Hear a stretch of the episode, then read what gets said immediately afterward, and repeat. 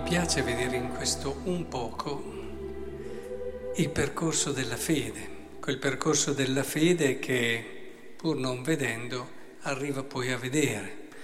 È un modo diverso di vedere, richiede questo passaggio, questo entrare nel mistero pasquale a cui questo brano fa sicuramente riferimento, nel suo andare al Padre e poi nell'essere presente in un modo totalmente nuovo, diverso nel mondo.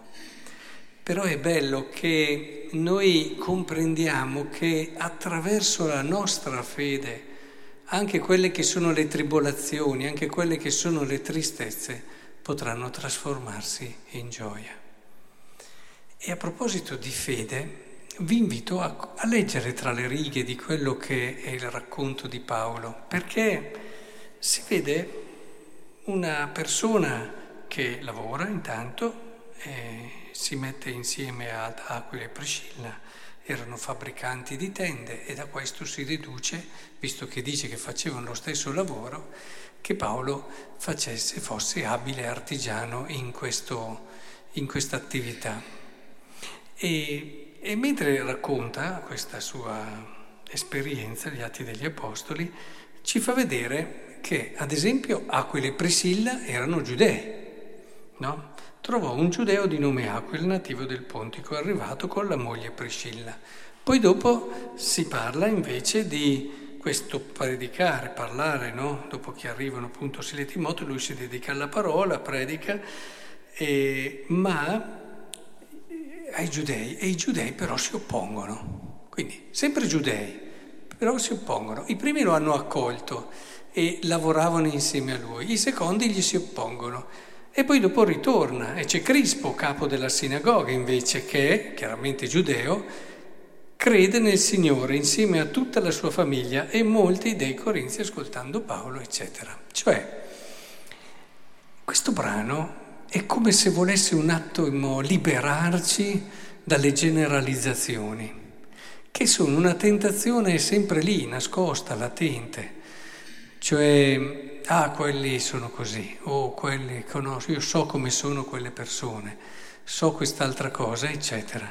Sì, qui abbiamo giudei che lo accolgono, giudei che invece lo respingono, altri giudei che si convertono con un ruolo anche significativo e importante. Quindi se uno volesse dire i giudei sono così, chiaramente sbaglierebbe, perché non è vero. E, e questo nella vita capita molto, molto spesso. Cioè eh, bisogna fermarsi alla persona e bisogna darsi il tempo di conoscere ogni persona.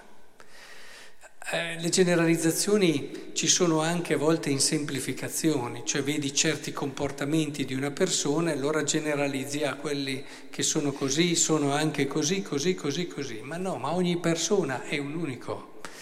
E quindi è così bello fermarsi cercare con il desiderio di trovare il bello e stando vicino alle persone.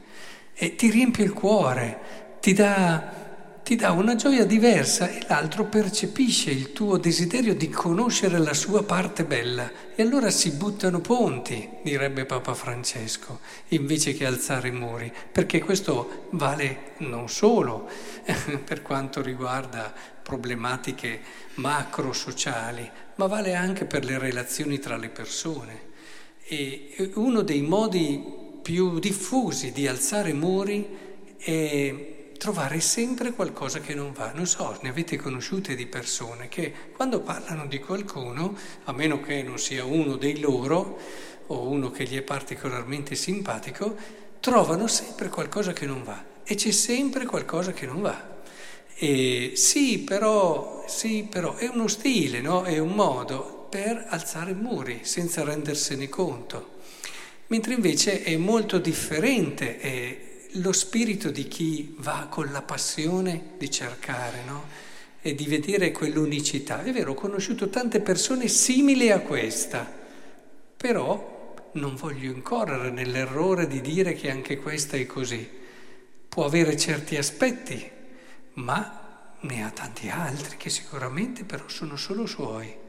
Ed è questa passione per la persona che hai davanti che deve portarti a relazionarti con lei e a cercare quello che di grande e di bello c'è. E questo ci riflettevo meditando proprio oggi sulla parola, proprio perché vedevo che insomma eh, ci vuole quasi provocare questo brano. Da una parte un giudeo così, dall'altro un giudeo colà, dall'altro un giudeo così. Come dire, fai piano a giudicare i giudei e a considerarli tutti uguali. Non lo sono. E allora mi veniva da pensare cosa nella mia vita poteva essere vicino a questa tentazione.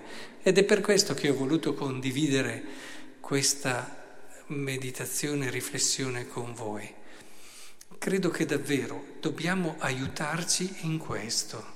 State pur tranquilli che poi dopo, se ci sono dei limiti, il modo migliore per aiutare l'altro a superarli, perché poi bisogna vedere se io voglio aiutare l'altro a superarli, perché anche quello...